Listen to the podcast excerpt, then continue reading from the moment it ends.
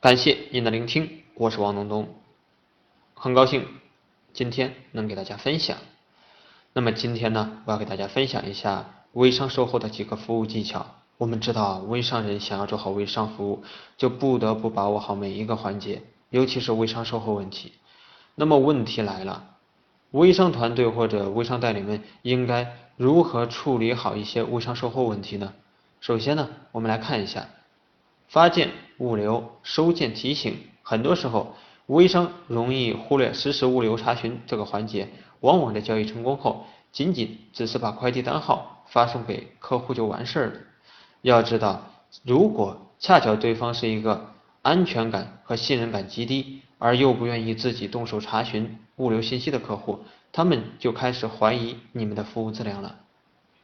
这个时候啊，微商们只需要每天为客户查询物流信息，截图发送给客户即可。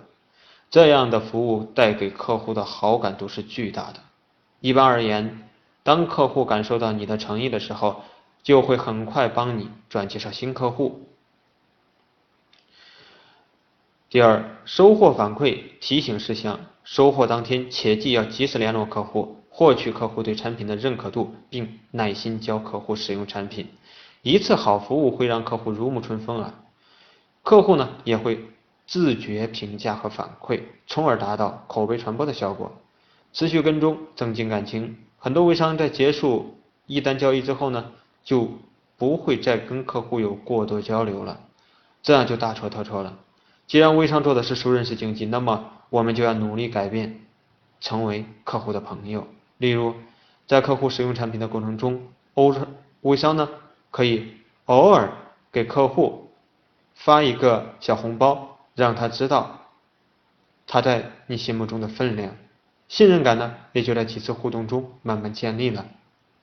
那么第四呢，就是收集反馈，关心效果。口碑为何重要？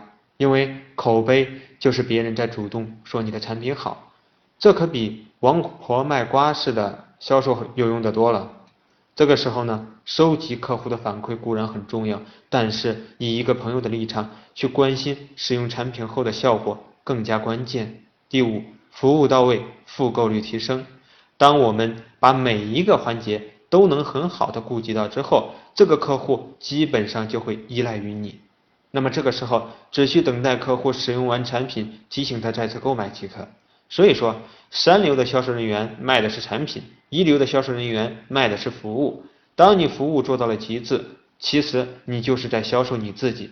试问一下自己，你有没有做好服务？为什么？是对自己不自信，还是对产品不自信呢？做微商最终目的是销售，但是我们销售出产品，只能说明是一个好的开端。有这个好的开端，才会有之后的售后服务，甚至是。客户的持续性购买，以及对你人品和产品的认可。好了，各位微商伙伴，今天的分享呢就到这里了。如果你在微商的道路上有什么困惑，可以在我的文章底部点赞留言。